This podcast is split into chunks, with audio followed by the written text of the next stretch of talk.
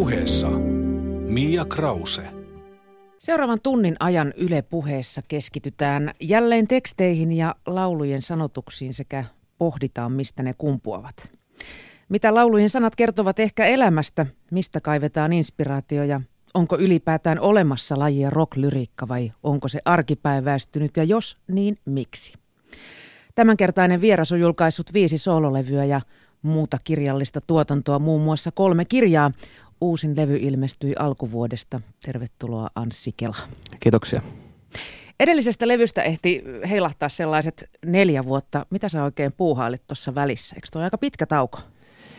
Joo, kyllähän se on vähän liian pitkä levyjen välillä pitää tuommoisia neljän vuoden breikkejä, mutta siinä oli kaiken näköistä pientä säätöä, että mä tosiaan kirjoitin kirjan siinä välissä ja sitten siinä oli tämmöinen tämmöinen tilanne mulla, mikä piti myöskin selvittää, että, että tämmöinen levyyhtiön vaihtoruljanssi, että, että mä katkasin voimassa olevan levytyssopimuksen ja sitten pitikin vähän ihmetellä, että mitäs nyt tehdään ja siinä käytiin neuvotteluja moneen suuntaan, se otti aikansa ja, ja sitten tämän uuden levyn tekemiseen sitten meni myöskin sitten se parisen vuotta siinä, että ne on aina, aina pitkiä prosesseja ja tota, yhtäkkiä sitä sitten vaan huomasi, että hetkinen, että nyt onkin sitten neljä vuotta jo siitä edellisestä, että, että ei mulla ole tarkoituksena ollut pitää näin pitkiä taukoja, eikä tästä tavallaan niin olla sille heittäydytty laakereille lepäämääkään, että hommia mä oon tuossa koko sen neljä vuotta tehnyt, mutta, mutta välillä sitten vaan ne, se Iisakin kirkon rakentaminen sitten ottaa vaan sen aikansa. Oliko tämä tuskallinen tämä uuden levyn syntyprosessi sitten? Sanoit, että kauan hinkattiin. No kyllähän ne aina, mutta kyllä mä myöskin tykkään niistä prosesseista aina tosi paljon, että, että niissä on aina sitä, se on niin tasapaino ollut just sen hinkkaamisen ja sitten semmoisen luovuuden aallolla surffaamisen välillä, että et tota, siinä on aina erilaisia ikään kuin vaiheita, että et, et tota, on se semmoinen – ekstaattinen luovuuden vaihe. Ja, ja Maaninen. Sit, joo, joo, ja, ja sitten myöskin se depressiivinen. että, mutta mä, mä oon pyrkinyt myöskin tekemään levyjä vähän aina eri tavalla, että jos esimerkiksi vertaa nyt mun kahta viimeisintä levyä, niin on syntynyt tosi eri tavalla, että se edellinen 2009 julkaistu Aukio-albumi, niin se oli tämmöinen ikään kuin vanhan liiton levy sille, että, että mä tein eka biisit ja sitten me mentiin bändin kanssa treenikämpälle ja treenattiin ne biisit ja sitten mentiin studioon esittämään ne biisit, että on tavallaan tämä tapa, millä levyjä on aina ennen tehty, mutta että se oli semmoinen ihan puhdasverinen bändilevy, mutta nyt kun mä aloittelin tämän uuden levyn äänityksiä, niin sitten oli taas semmoinen fiilis, että tämä on nyt jotenkin semmoinen tie, mikä mun on kuljettava yksin ja, ja tota, sulkeuduin sitten kotistudioon äänittelemään itseäni ja eri instrumentteja ja että on tämmöinen ihan puhdasverinen soololevy siinä mielessä, että mä oon itse tuottanut tolle levylle jokaisen siellä kuultavan äänen lukuun ottamatta yhtä fonisooloa, että siinä vaiheessa mä heilutin valkoista lippua, että fonisooloa ei, ei musta irtoa. vielä. Joo, tai sitten sit olisi varmaan mennyt se viides tai kuudeskin vuosi näiden levyjen välillä, että mä olisin treenannut sen fonin siinä välissä. Mm. Anssi Kela, millaista se sitten on, kun itse studiossa soittaa niin kuin Lenni Kravitsmaisesti kaikki soittimet, niin lähteä sitten rundille bändin kanssa? Ootko se siellä sormi pystyssä, että ei noin? No Minä ei, tekisin ne, tämän toisella tavalla. Ei, koska biisit on semmoisia, että niille tavallaan täytyy antaa sitten tilaa kasvaa ja käydä läpi sitä omaa evoluutiotaan, että, että sehän on mielenkiintoista tässä hommassa, että tavallaan se versio biisistä, mikä aina, minkä artisti taltioi sille levylle, niin siitä tavallaan niin kuin laminoituu se virallinen versio, minkä kaikki sitten tietää, että tämä on tämä biisi ja se menee just tälleen. Mutta se on se vaihe sen biisin tota, siihen kun niin kuin taltioidaan tavallaan ne biisin ensiaskeleet, että et biisi on siinä vaiheessa tuore ja, ja se on vähän kuin ää, tota, Bambi sillä lammen jäällä, että ne askeleet vähän horjahtelee ja, ja monta kertaa se on aika lailla jotenkin sattumustenkin summa, että millainen siitä versiosta sitten tulee, mikä päätyy sille levylle. Ja sitten se lähtee sen jälkeen elämään omaa elämäänsä, että ää, mä en ole koskaan lähestynyt sitä levytettyä versiota sillä tavalla, että sitten kun lähdetään esittämään sitä keikoilla, että se pitäisi esittää yksi yhteen samalla tavalla, että se mun mielestä ei ole kuulijallekaan mielekästä. Mä en itsekään tykkää käydä semmoisilla keikoilla, että, keikalla tulee semmoinen fiilis, että okei, tämä on nyt ihan sama kuin mä kuuntelisin sitä CDtä siellä himassa vaan aika kovaa.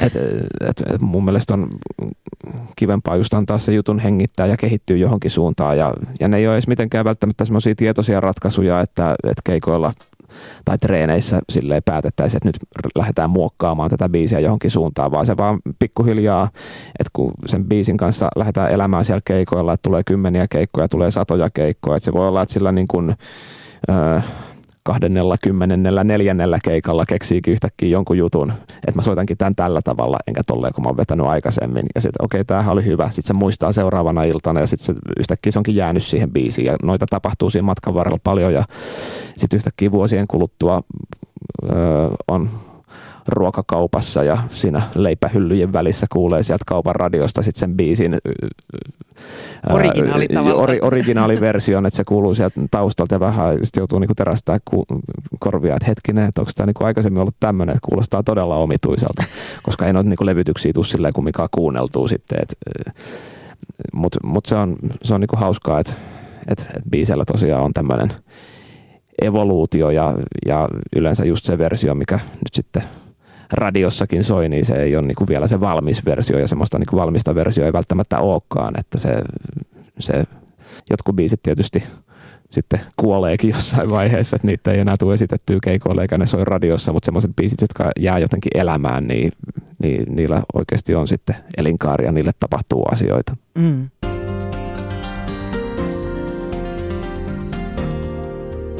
Yle puheessa Mia Krause. Anssi Kela, palataan kuitenkin aluksi tuonne ihan 70-luvulle sun lapsuuteen. Kuinka tärkeä musiikki oli sun perheessä? Vanhemmat soitti ammatikseen, mutta lykättiinkö pieni Anssi sitten lähempään musiikkiopistoon jo taaperoikäisenä? Joo, kyllä se musiikki oli semmoinen ihan keskeinen osa lapsuuden kotia ja et, tota, esimerkiksi tai erityisesti Faija soitti paljon pianoa, kun se oli työkseen kosketin soittaja Profide yhtyessä ja teki myöskin aika paljon sen bändin biisejä, niin mä pääsin silloin jo taaperoikäisenä sitten seuraamaan sitä biisin tekoprosessia siinä sivulla, että, että, Faija hakkasi sitä pianoa ja piirteli nuotteja paperille ja mä leikin sitten pikkuautoilla siinä sen jaloissa ja, ja siinä tuli ehkä sitten tiedostettua tai tiedostamatta imettyä sitten jotain muutakin itseensä kuin niitä pikkuautojen merkkejä, että, että oppi siitä biisin teosta jotain, että sitten tota, kun mentiin tuommoinen kymmenisen vuotta eteenpäin ja yhtäkkiä huomasin tekeväni omia biisejä, niin se oli jotenkin täysin luonnollinen se prosessi siinä mielessä, että, että mä jotenkin jo tiesin, että näin ne biisit tehdään. Mutta en mä tiedä, että on, onko mulla niin hirveästi sit ollut mitään muuta vaihtoehtoa kuin musiikki sen kodin kautta et, ja, ja vanhemmat myöskin sitten.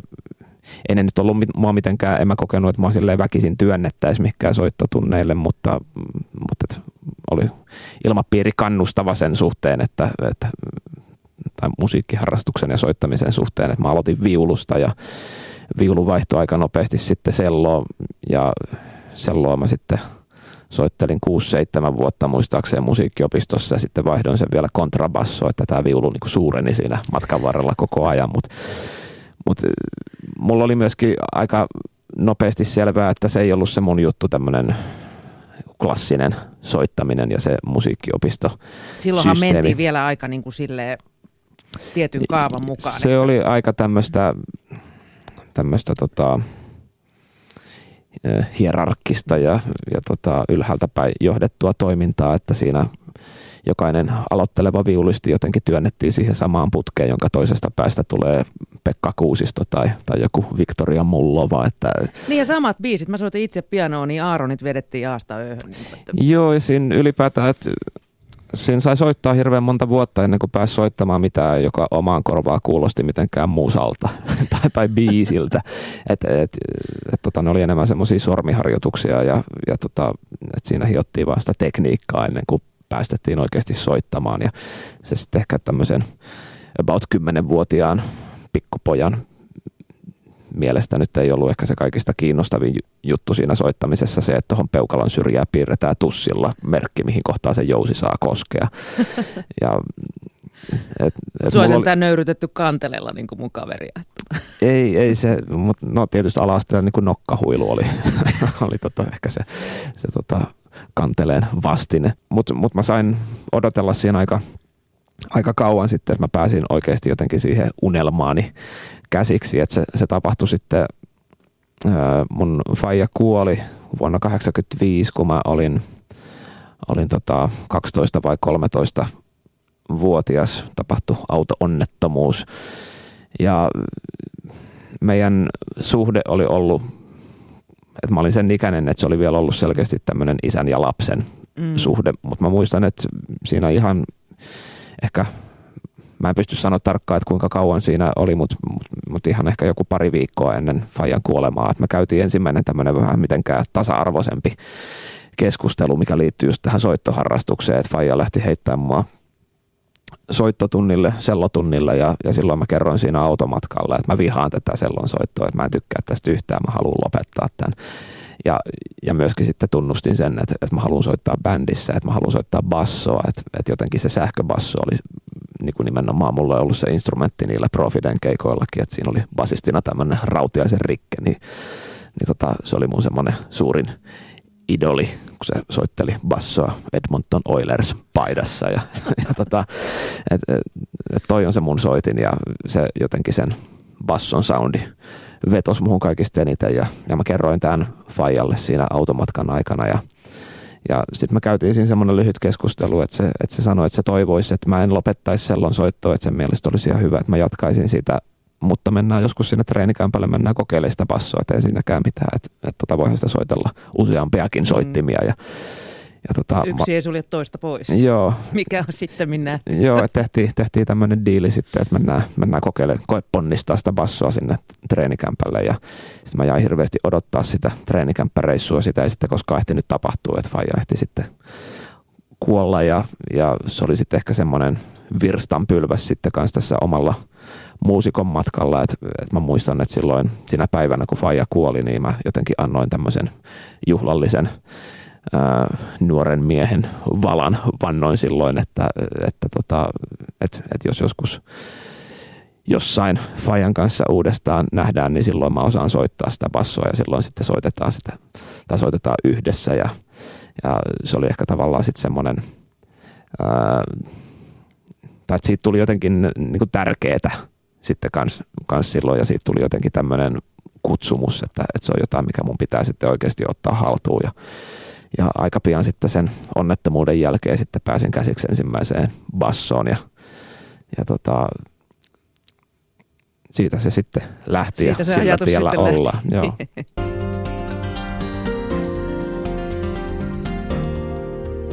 Yle puheessa Mia Krause. Anssi Kela, Muistatko sä vielä, mikä oli eka biisi, joka suhun ihan oikeasti kolatti? Oliko se nimenomaan joku Profide, sellainen, joka lyö tuonne niin selkäytimeen vai jotain muuta? Kyllä ne varmaan niitä juttuja just oli, koska mä kuuntelin himassa paljon Profiden levytyksiä ja niin myöskin keikkanauhoituksia, että Faija välillä nauhoitteli itselleen referenssiksi niitä keikkoja ja sitten mä kuuntelin C-kasetilta niitä nauhoituksia ja, ja tota, mm, mä en nyt tälle äkkiseltä osannut mitään yksittäistä biisiä sanoa, mikä olisi ollut se jotenkin kaikista kovin, että ehkä pakko lyödä vatiskiin tavallaan se koko tuotanto sitten. Et, mm. et, et, et mä muistan, että et mä esimerkiksi järjestin mun ja pari vuotta nuoremman veljeni Villen kanssa, joka nykyisin soittaa rumpuja mun bändissä, niin järjestin tämmöisiä pöytärummutuskilpailuja Profiden levyn tahtiin, että, että me pistettiin levy soimaan ja sitten vuorotellen hakattiin niitä biisejä kämmenillä pöydän kulmaa ja, ja tota, mä toimin siinä sitten tuomarina, että mä aina pisteytin meidän suoritukset ja yleensä niin kuin ne Olitko mun, reilu? Joo, kyllä ne mun suoritukset oli aina järjestään parempia. Mutta mut Villestä sitten kumminkin tuli se rumpali, että, että jos nyt meidän rumpusuorituksia tänä päivänä lähdetään pisteyttämään, niin ehkä se asetelma nyt olisi kääntynyt vähän toisinpäin. Okei. Okay. Koska sä aloit Anssi kiinnittää huomiota laulun sanoihin vai, vai onko kieli ollut sulle aina tärkeä? Oletko sä esimerkiksi hyvä äidinkielessä? Mä oon tykännyt kirjoittamisesta aina ja koulussa nimenomaan äidinkielen tunneilla, että aina kun opettaja julisti sen ainekirjoituksen, niin mä olin aina ainoa luokassa, kun oli ihan fiiliksissä, että, että tota, kaikki muut voihki tuskissaan ja, ja tota, mä olin tyytyväinen ja, ää,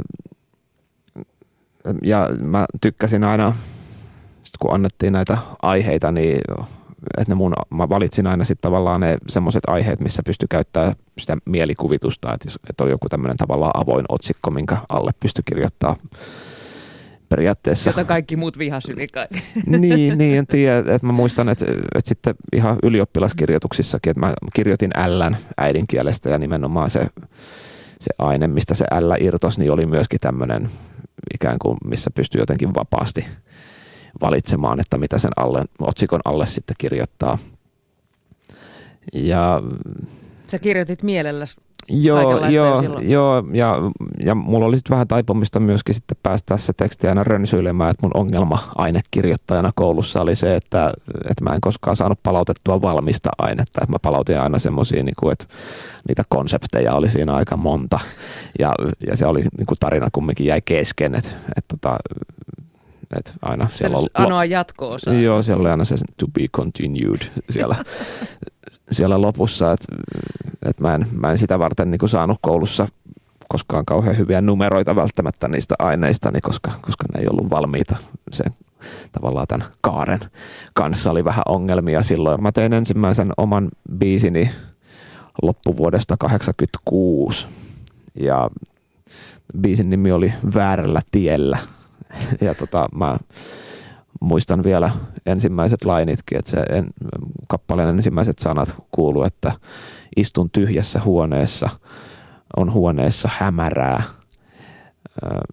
No, nyt en muista niitä seuraavia riviä, mutta siinä kumminkin, että tämä henkilö sitten se sytytti tupakan ja, ja tota, tämmöistä hommaa perinteistä. Joo, joo ja et siinä oli nämä niin kuin, kolmella soinnulla mentiin, että siinä oli d ja a ja g et, et, et, et perussoinut ja joihin sitten tavallaan jossain vaiheessa, että, että siinä on tämmöinen niin normaali tavallaan kaari, mikä käydään läpi, että alussa ne biisit on hirveän yksinkertaisia ja sitten kun opitaan lisää niitä sointuja, niin sitten tulee tietysti tarvetta niin tunkea niitä soituja joka paikkaa ja biiseistä tulee monimutkaisempia ja ja, vitosena tehdään jo proge Joo, joo, kyllä mullakin niin sit oli vähän tämä tämmöinen niin proge-tyyppinen vaihe, joka ehkä enemmän, koska tuli oltua sitten semmoinen heavy jätkä, että se ehkä tuli sitten sen semmoisen niin speed- ja trash metallin kautta ja, ja niissä biiseissä niin oli sitten aika, aika monia eri osia ja rytmin vaihdoksia ja,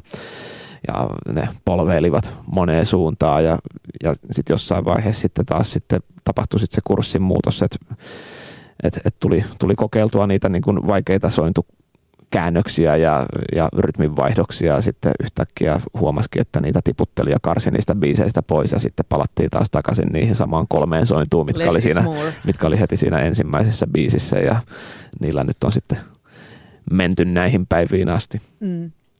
Ö, kuinka selvää, tai, tai oliko sulle ihan alusta asti selvää esimerkiksi se, että sanotukset tehdään nimenomaan suomeksi?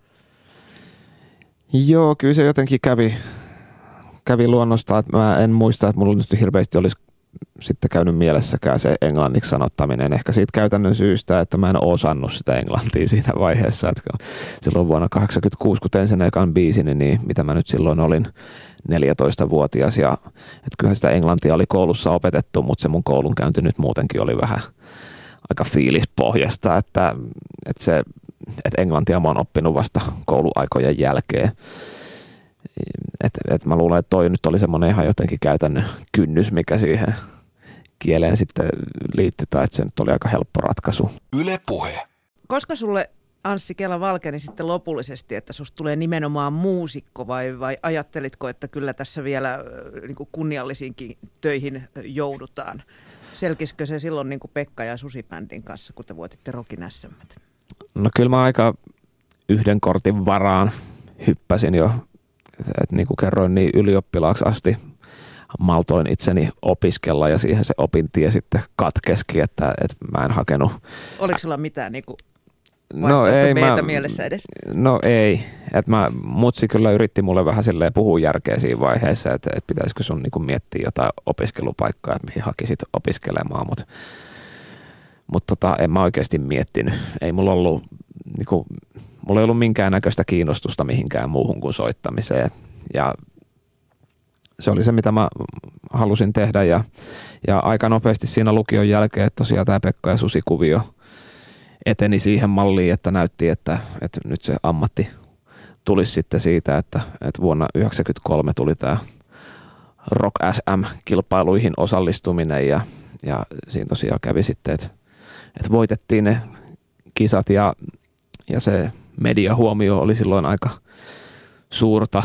Mä muistan, että sen hetken, kun Tampereella yövyttiin niiden sen finaalin jälkeen siinä pakkahuoneen viereisessä muistaakseni Victoria-nimisessä hotellissa ja, ja tota, mä muistan, että silloin niin uni ei tullut, tullut silmään ja mä tuijotin siinä hotellihuoneen sängyssä selälläni maaten kattoa ja, ja mietin, että, että okei, tapahtuikohan se nyt, että tulikohan musta nyt sitten tähti, että oliko tämä se hetki.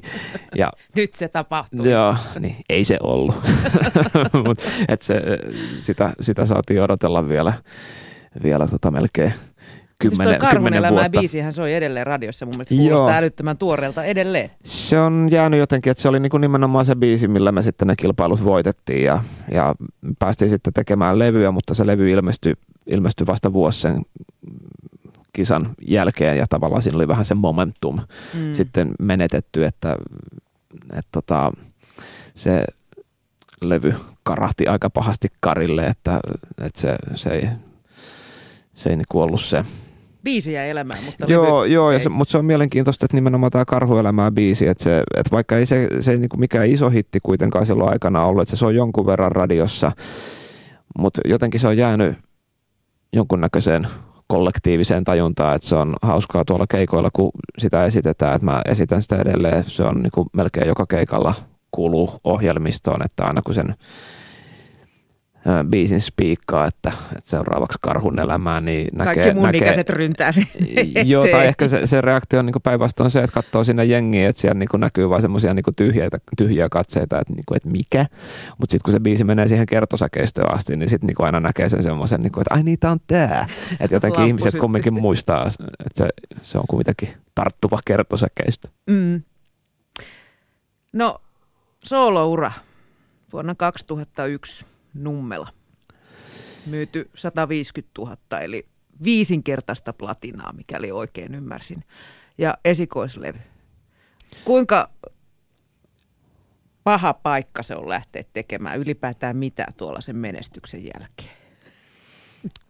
No se on mun mielestä ihan hyvä paikka lähteä tekemään, koska siinä mä tiedostin niin kuin varsin hyvin, että, että ei siitä voinut olla kuin yksi suunta – alaspäin, koska se, se, oli, se mitä niin Nummelan kanssa tapahtui, niin oli niin ainutlaatuista ja et se annosteltiin niin isolla suuttimella, että sen tajus, että, että ei tämä niin missään tapauksessa voi enää nousta tämä juttu niin yhtään ylemmäs.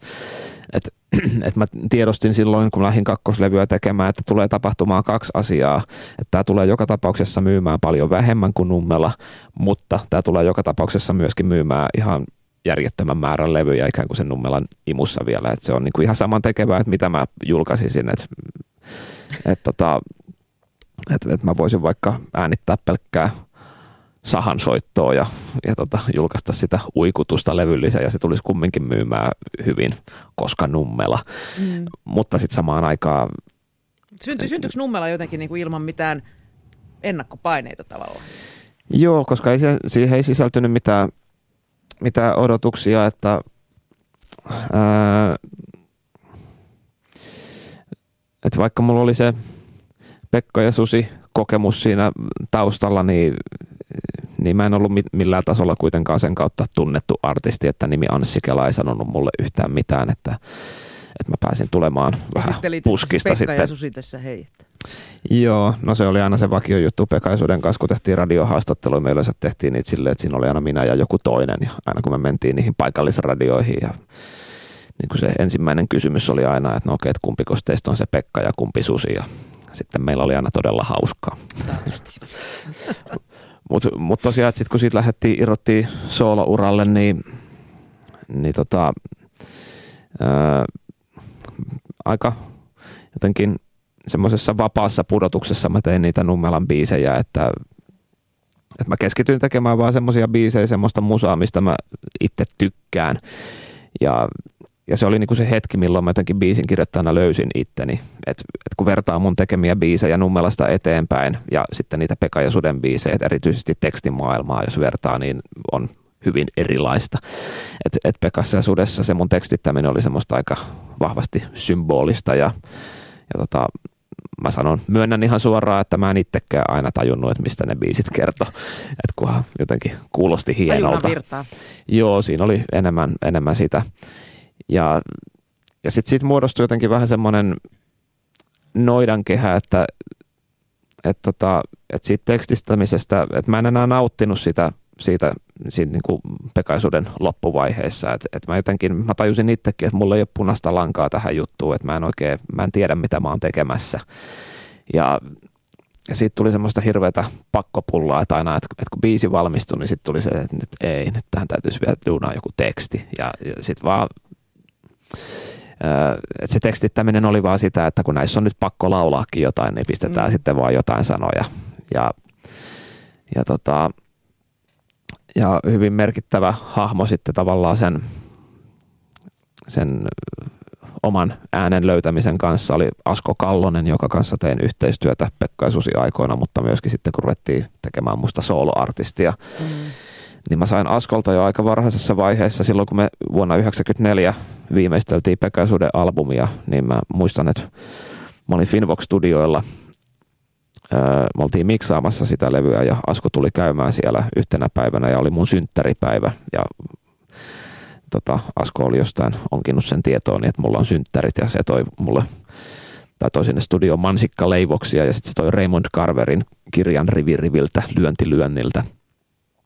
Ja tota, se oli jotenkin osoittautuva sitten myöhemmin erittäin merkittäväksi teokseksi, mikä avasi aika monta lukkoa tuolla tuolla tota, biisintekijä kammion ovessa. Ja se mun niin kuin ensireaktio siihen oli, että, että näissä ei ole yhtään mitään. Että just tämä tavallaan niin kuin klassinen, että kuka tahansa pystyisi kirjoittamaan tämmöisiä. Ja sitten mä jotenkin se tuli sille dissattua aika nopeasti ja sitten mä löysin kirjan sinne kirjahyllyyn, että pistetään tuon nyt tonne. Ja sitten meni tosi monta vuotta ennen kuin mä avasin sen uudestaan. Että se tapahtui sitten siinä vaiheessa, kun Pekka ja Susi oli hajonnut ja sitten mä tajusin, että, että nyt mä oon biisintekijänä semmoisessa tilanteessa, että nythän voin tehdä ihan mitä vaan. Mm. Ja voi tehdä esimerkiksi vaikka semmoisia biisejä, mistä, mistä mä itse tykkäisin. Sitten sit seurasikin se hyvä tilanne tehdä musaa, eli, eli semmoinen vapaa pudotus, jolloin mä pystyin vaan antaa asioiden tulla miettimättä, että että mun ei tarvinnut miettiä niitä millekään bändillä. Mä en tiennyt, että miksi mä teen niitä biisejä, että, mä en, mä, että tuuks mä niinku itse esittää niitä vai onko mä tekemässä biisejä nyt jollekin muulle. Tuleeko musta soloartisti vai tuleeko musta jonkunnäköinen taustavaikuttaja, tuleeko musta lauluntekijä tai vai lopetaanko mä musiikin tekemisen kokonaan. Niin kaikki vaihtoehdot oli siinä vaiheessa auki, mutta jotenkin niitä biisejä lähti musta vaan purkautuu ja mä annoin niiden tulla. Ja, ja siinä nimenomaan siinä vaiheessa mä otin sen Carverin kirjaa uudelleen siellä hyllyssä ja yhtäkkiä, että siinä oli kulunut muutama vuosi välissä ja mä näinkin sen ihan erilaisin silmin. Ja erityisen vaikutuksen sitten teki sen kirjan päätteeksi oli tämmöinen Carverin kirjoittama essee kirjoittamisesta. Ja siinä oli, niin kuin, että mä, siinä oli aika monta tämmöistä aha-elämystä ja, ja pointtia, mitkä mä jotenkin imin itseeni. Esimerkiksi tämmöinen, että miten, miten kirjoittajalle jotenkin elämän ja kuoleman kysymys on se oman äänen löytäminen – ja, ja tota,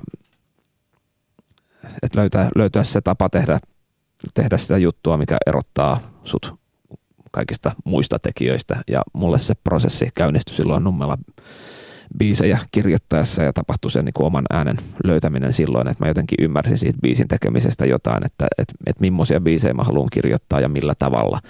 Ja, ja siinä oli tämmöinen tavallaan ihan tietoinen prosessi ja valinta, minkä mä tein, oli tämmöinen sisällön nostaminen muodon edelle. Mm. Et, et siinä vaiheessa mä palasin, palasin taas kirjoittaa niitä kolmen soinnun biisejä, että mä, et mä jotenkin päätin, että, että nyt mä haluan kertoa storeja näissä biiseissä ja just se tarina on se ykkönen ja kaikki muu on sille alisteista. Et et tota, et esimerkiksi tämmöiset niin tekstittämiseen liittyvät muotoseikat, että onko täydellisiä riimejä tai mm. että et, et, et niille on, että jos mä haluan niin pistää tähän tekstiin just ton sanan, että toi on se tärkeä sana, että vaikka se ei rimmaakaan ton edellisen levy, rivyn jälkeen, niin sillä ei ole väliä, että se sisältö on tärkeämpi kuin se, se muoto, että et, tota, et se oli se jotenkin askel, minkä mä otin silloin – Nummelan kanssa ja minkä seurauksena sitten tuli semmoinen fiilis, että okei, tämä onkin niinku tämä mun juttu, että, että, että just tämmöisiä biisejä mun olisi aina pitänyt kirjoittaa ja nyt mä löysin sen oman ääneni. Ja,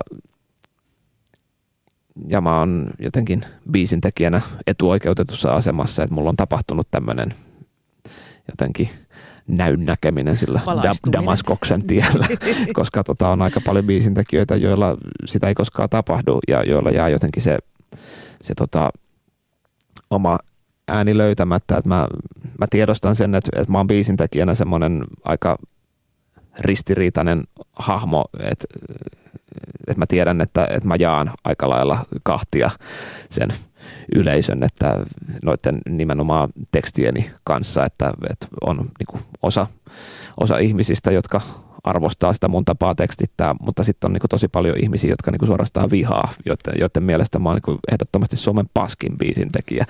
Ja tavallaan silleen sen pitääkin mennä, et, et koska se, se on tavallaan... se on pääasia, että herättää jonkinnäköisen tunnereaktion? Joo, joo, jos niin meinaa tehdä niin mitään, mikä nousee tavallaan siitä siitä harmaasta massasta millä tavalla esille, niin sen, sen pitää olla semmoinen juttu, joka jakaa vahvasti kahteen leiriin ja, ja jotenkin että et mä uskon kuitenkin, että niidenkin, jotka kuuluu tavallaan siihen vihaajien porukkaan, niin niidenkin on kuitenkin myönnettävä, että mulla on se oma tyyli tehdä, ja, joka erottaa mut muista, että, että mulla on tavallaan joku niin tunnistettava kädenjälki olemassa tuohon tekstittämiseen, ja, ja se on semmoinen, mistä mä oon kuitenkin ylpeä, että olen sen löytänyt.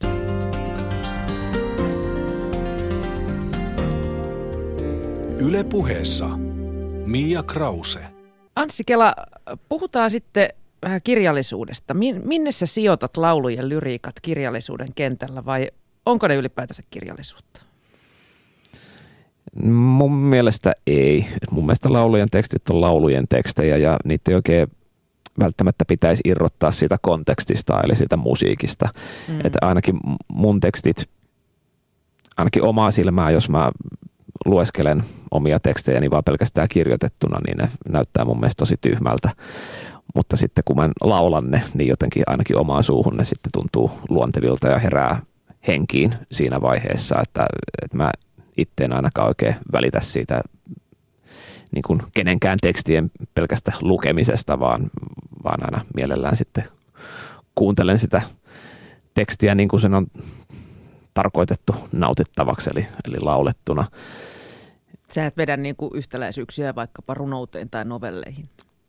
No toki on jotain yhtäläisyyksiä, on paljon tekijöitä tietysti olemassa, joiden se teksti on semmoista, että kyllä se niin kuin toimii ihan luettunakin, mutta, mutta tota, kyllä mun mielestä kumminkin vähän eri genrejä sitten kuitenkin on, että, että mä oon verrannut itse laulujen tekemistä nyt, että kun vertaillaan esimerkiksi kirjojen kirjoittamiseen, mitä sitäkin nyt on tullut harrasteltua, niin, niin laulujen tekeminen on kirjojen kirjoittamiseen verrattuna vähän semmoista, ja, ja mä veikkaisin, että ehkä, ehkä pätee verrattuna runouteenkin, että, että, että laulujen tekeminen on vähän semmoista ristisanatehtävien täyttämistä, että se on hirveän tämmöistä orjallista ja kurinalaista ja, ja tota, rakenteellisesti sidottua, että et pitää ahtaa se sanottava hirveän pieneen tilaan ja sitten siinä on tavallaan, että pitää ottaa huomioon se melodia, sen painotukset, että et, et, et tähän mahtuu niin tähän riviin, mahtuu näin ja näin monta tavua ja niiden pitää painottua tolla tavalla ja sitten siinä pitäisi olla vielä mielellä ehkä se riimi, mikä viittaa siihen edelliseen riviin. Ja et siinä on hirveästi, että et se on tämmöistä aika teknistä näpertelyä ja muistuttaa just ristisanatehtävän täyttämistä siinä mielessä, että, että on joku vihje, jonka, joka, joka pitää, niin kuin, pitää just olla oikea määrä kirjaimia ja sen pitää niin kuin, sopia niihin muihinkin vihjeisiin. Ja mä luulen, että esimerkiksi runojenkin kirjoittaminen on, on vapaampaa siinä mielessä, että ellei nyt sitten siinäkin on joku, ellei tehdä jotain haikuja, missä on myös niin tietty rakenne, mikä pitää jokaisessa teoksessa täyttää. Et, et se oli sitten niinku aika jännä, kun siinä vaiheessa, sit kun mä rupesin kirjoittaa kirjaa, että, että jotenkin sen tajuuminen, että nyt mä oon niin vapaa tuosta kaikesta, että mulla ei ole sitä palloa jalassa, että nyt mulla on ihan, että mä pystyn täyttämään Tässä on enemmän ja... aikaa sanoa kuin neljä minuuttia. Joo, joo. mutta se oli niin mielenkiintoista myöskin, että, että kun tulee sieltä biisin puolelta ja se on se tausta, niin jotenkin sen täydellisen vapauden käyttäminen ei ollutkaan niin helppoa.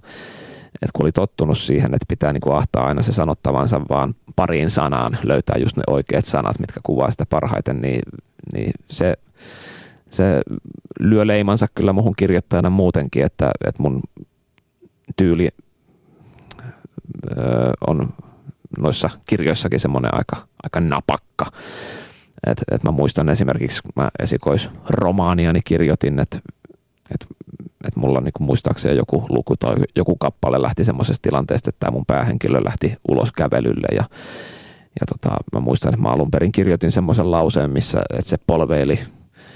Siinä oli aika paljon virkkeitä ja jotenkin, että millaisissa niin kuin tunnetiloissa tämä henkilö oli ja, ja, ja että mitä se mietiskeli ja jotenkin ja sitten mä lähdin, niin kuin, että mä katoin sitä lausetta, että ei tämä nyt mun mielestä oikein toimi, että, että tuon voisi ehkä karsia, toi on vähän turhaa ja että miten tästä saisi vielä ytimäkkäämään. Ja sitten mä niin kuin käytin aikaa sen yhden lauseen parissa, että mä karsin sitä ja karsin ja sitten loppujen lopuksi se niin kuin lause, mikä niin kuin päätyi siihen kirjaan, oli lähdin kävelemään.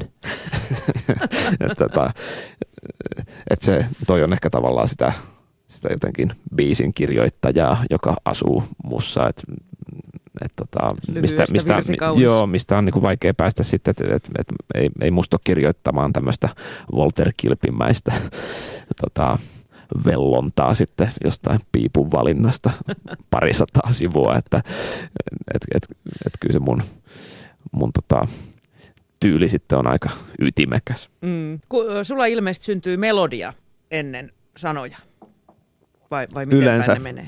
Yleensä niin päin, mutta siihen ei ole olemassa mitään kaavaa, että se on niin, kuin niin mielenkiintoista kanssa tässä biisin tekemisessä, että kun, et, et varmasti just jollain varm, jo vaikka Veksisalmella tai Kassuhalosella tai tämmöisellä hahmoilla niin kun on, on olemassa joku kaava. Sanoitustehtaalla. Niin, niin että millä, millä niitä juttuja silleen niin oikeasti ammattimaisesti tehdään, mutta kun mä oon mä en niin oikein ole ammattilainen tuossa mielessä, että mulla ne biisit saattaa tulla niin kuin ihan mistä tahansa ja millä tyylillä tahansa, että, että yleensä se lähtee melodisesta ideasta, että mä istuskelen vaikka kitaran kanssa ja rämpöttelen sitä ja yhtäkkiä siinä osuu pari sointua peräkkäin semmoisessa järjestyksessä, mikä hivelee korvaa ja, ja pistän sen sitten muistiin, että okei, toi oli hauska sointukulku ja ehkä siihen saattaa ynistää jotain melodiaa päälle ja mulla on puhelimen muistio sitten täynnä just näitä yninöitä.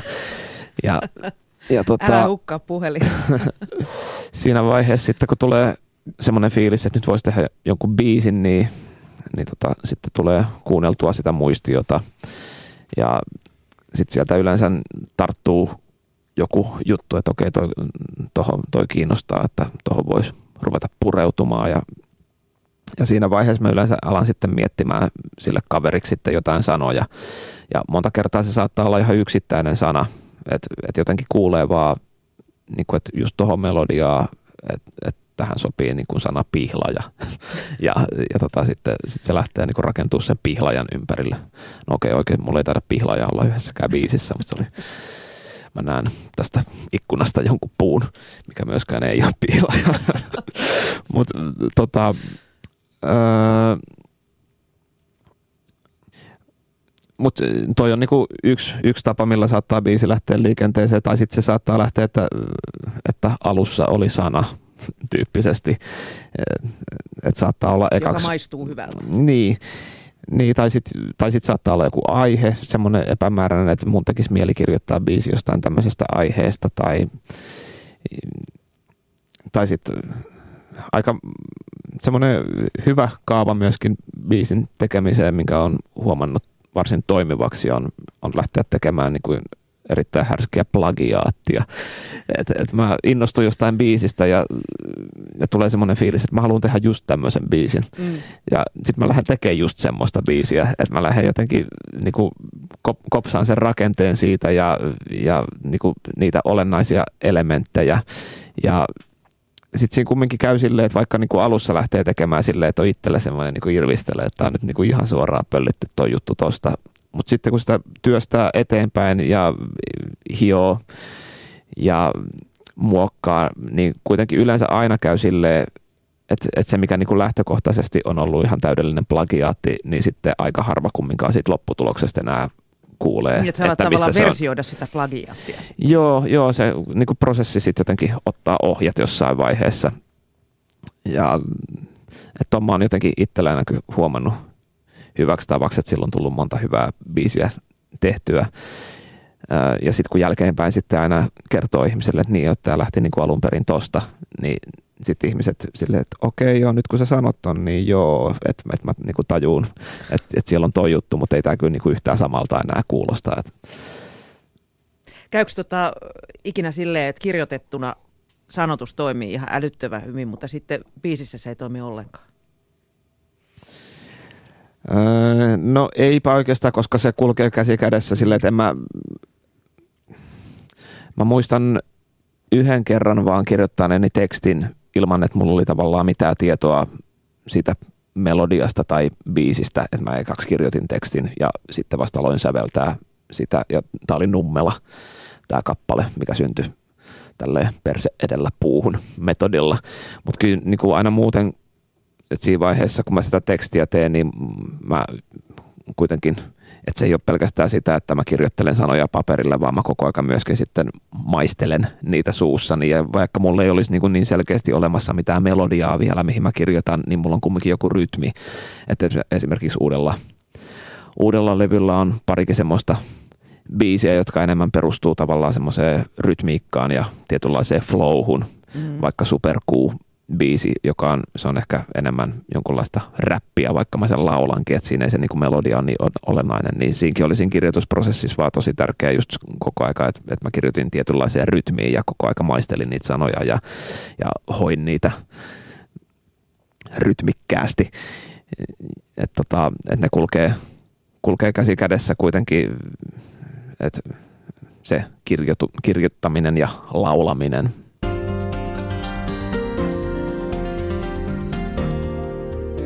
Yle puheessa Mia Krause.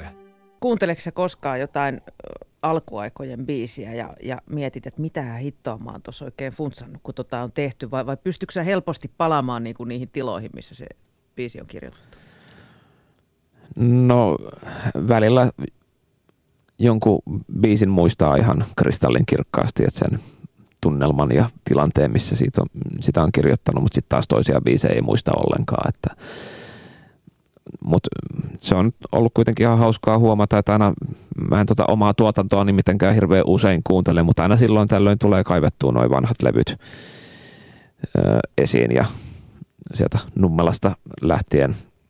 Ehkä noita pekaisuuden juttuja tulee kuunneltua, niihin tulee ehkä suhtauduttua vähän eri tavalla, koska – se oli tosiaan sitä aikaa, kun se oma ääni vielä ei ollut löytänyt, löytynyt, että ne kuulostaa ehkä omaa korvaa vähän vieraammilta nykyisin, mutta jos näitä soololevyjä kuuntelee, niin aina välillä kun tulee laitettua vanhoja biisejä soimaan, niin ilokseni on huomannut, että, että aina tullut semmoinen hyvä fiilis, että okei, tämä kuulostaa mun mielestä aika hyvältä, että mä, että mä oon todennut, että mä oon ainakin että mä oon itse oman itseni suurin fani, että, että on tullut tehtyä semmoisia biisejä, semmoisia levyjä, joista mä itse dikkaan älyttömästi ja, ja tota, Mä tiedän, että mä oon aika yksinäinen tämän mielipiteeni kanssa, mutta mun mielestä mun omin levyillä ei ole yhtään huonoa biisiä.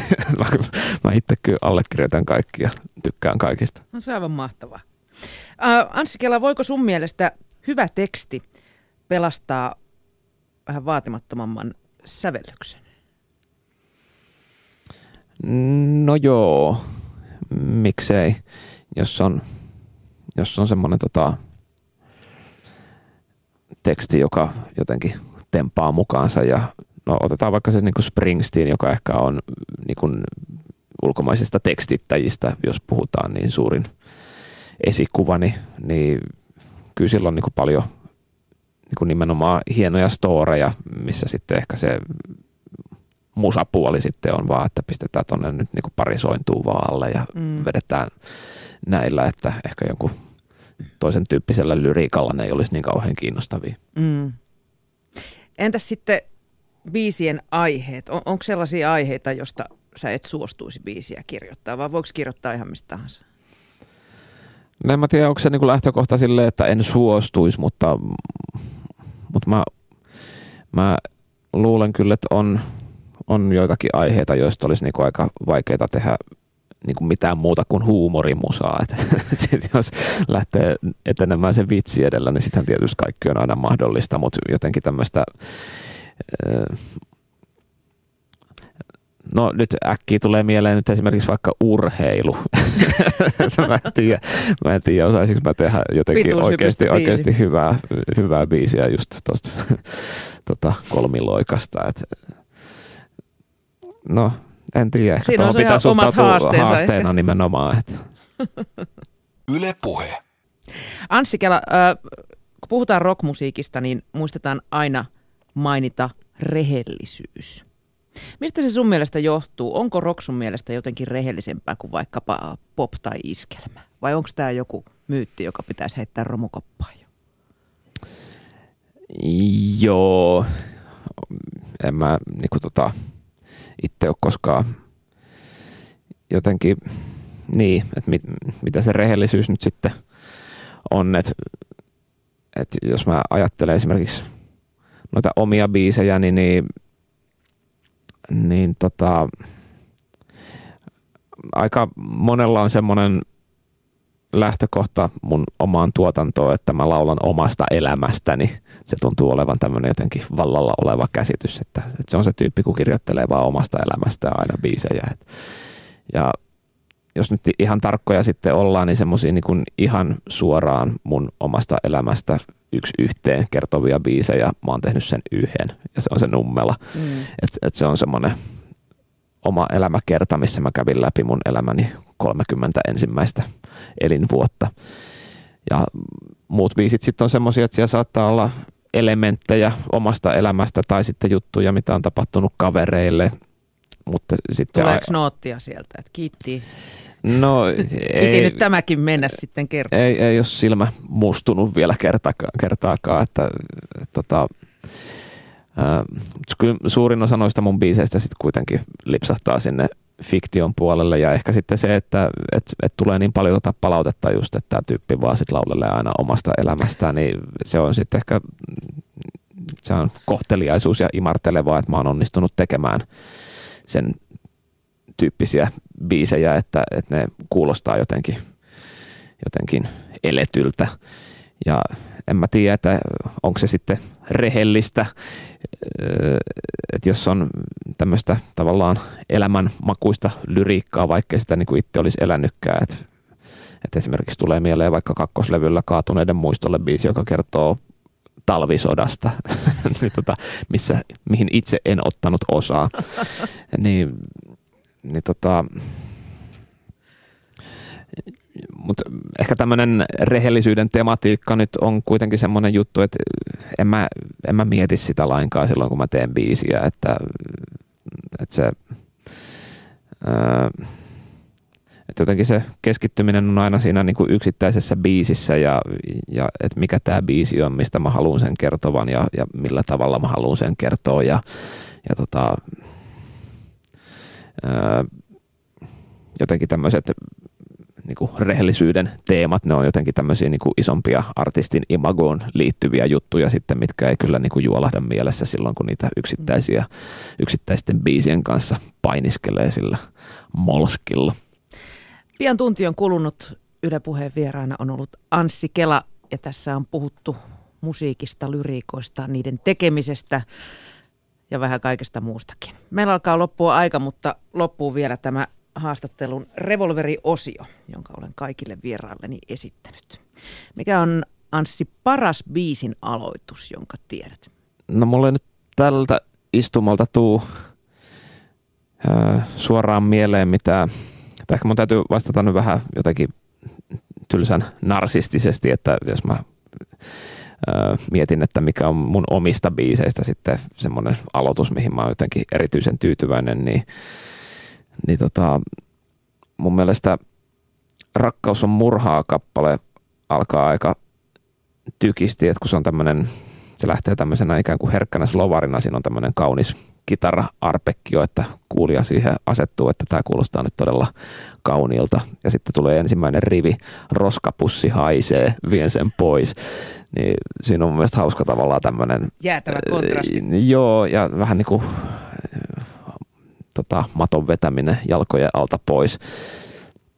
Mä muistan, että joku aika sitten tota, luinkohan mä jonkun Kauko Röyhkän haastattelun, missä se muistaakseni sanoi, että, että, että on todella tärkeää, että kun julkaisee albumin, että mikä on se albumin ensimmäinen rivi. Mm. Että, että se on vähän kuin kirjan ensimmäinen lause, että, että se ei ole niin kuin ihan samantekevää, että mikä siellä levyllä on se aina ensimmäinen rivi. Ja, ja tietysti on niin lausunnon luettua, niin, niin oli pakko rientää sitten tsekkaamaan, niin miettii noin omat levyt läpi, että, että, että millä riveillä noin mun levyt sitten on lähtenyt. Ja, ja tota,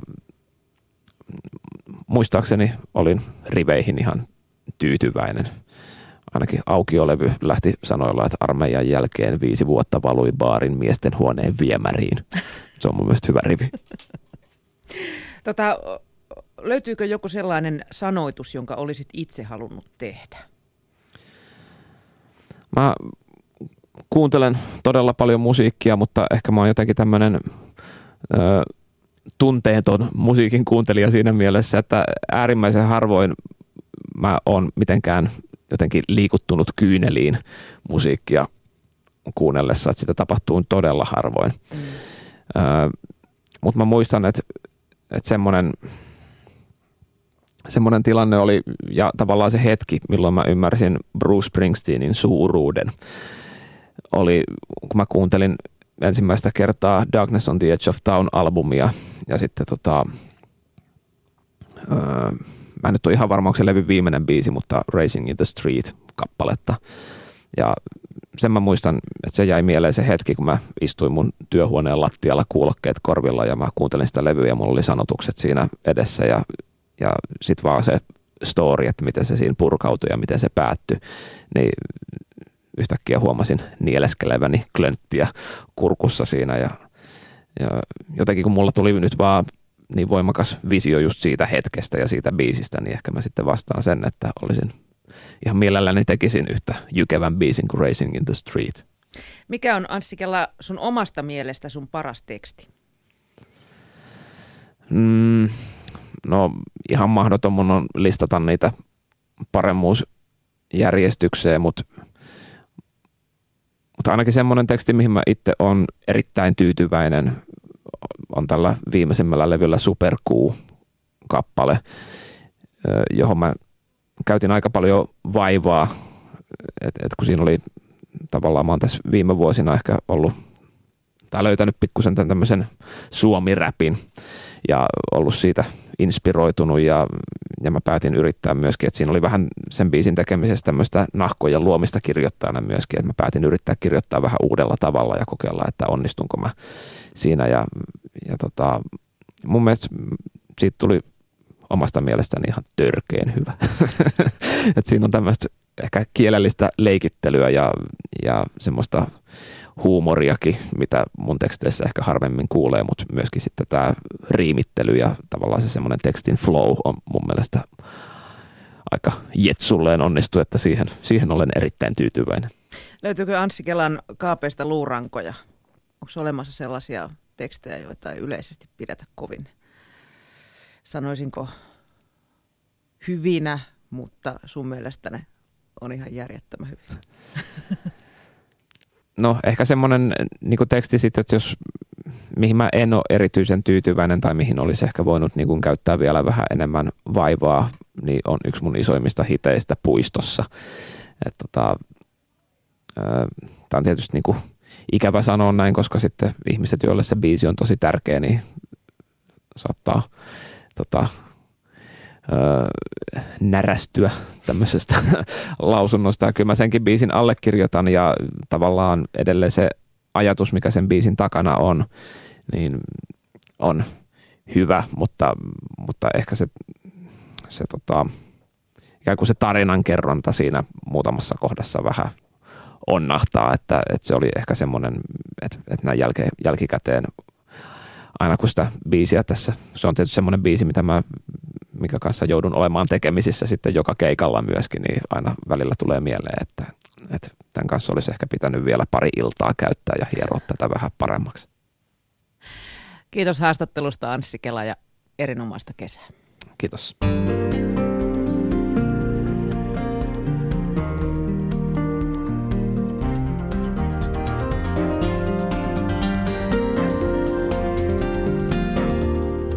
Yle puheessa Mia Krause.